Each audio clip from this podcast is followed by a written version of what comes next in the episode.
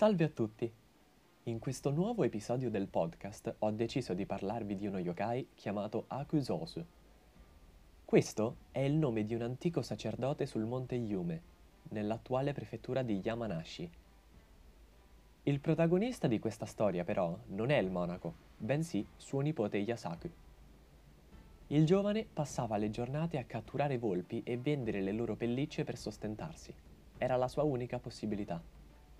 Sul monte viveva una kitsune vecchissima che dava continuamente alla luce nuovi cuccioli, che purtroppo venivano catturati e uccisi da Yasaku. Dopo molti anni di sofferenza e di odio verso il cacciatore, la volpe decise di trasformarsi nello zio Akusosu per parlare con il giovane Yasaku.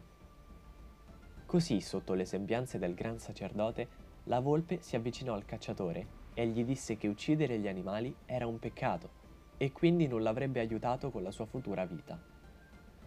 Per convincerlo a smettere, la volpe diede al giovane una discreta quantità di monete legate ad un filo in cambio della trappola che lui usava per catturare gli animali. Una volta fatto lo scambio, la Kitsune era soddisfatta, ma Yasaku non poteva vivere senza guadagnare denaro in qualche modo. Per questo motivo decise di recarsi dallo zio Akusosu la volpe, che aveva previsto questo comportamento da parte del giovane, arrivò al tempio prima di lui, divorò il sacerdote e ne assunse le sembianze. Quando il cacciatore arrivò, non si accorse di nulla e fu felice poiché il suo presunto zio gli dava del denaro per sostentarsi. Si dice che la Kitsune visse senza essere scoperta per 50 anni con le sembianze di Akusosu, fino a che due cani chiamati Onitake e Oniji la aggredirono e la uccisero. In questo caso il suo corpo assunse nuovamente la sua vera forma, per svelare che la sua coda era ricoperta da peli talmente rigidi da sembrare aghi d'argento. Ai giorni d'oggi il nome Akusosu rappresenta proprio una volpe tramutata in monaco, ma a volte anche un monaco che si comporta da volpe. Per questo episodio è tutto.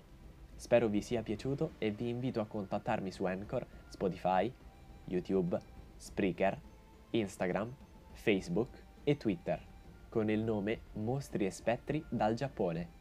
Vi chiedo di supportare la mia pagina sui social network e condividerla con i vostri amici. Andate a seguire anche da Zazai su Instagram per supportare le illustrazioni. Grazie dell'ascolto. Ci vediamo nel prossimo episodio. Ciao!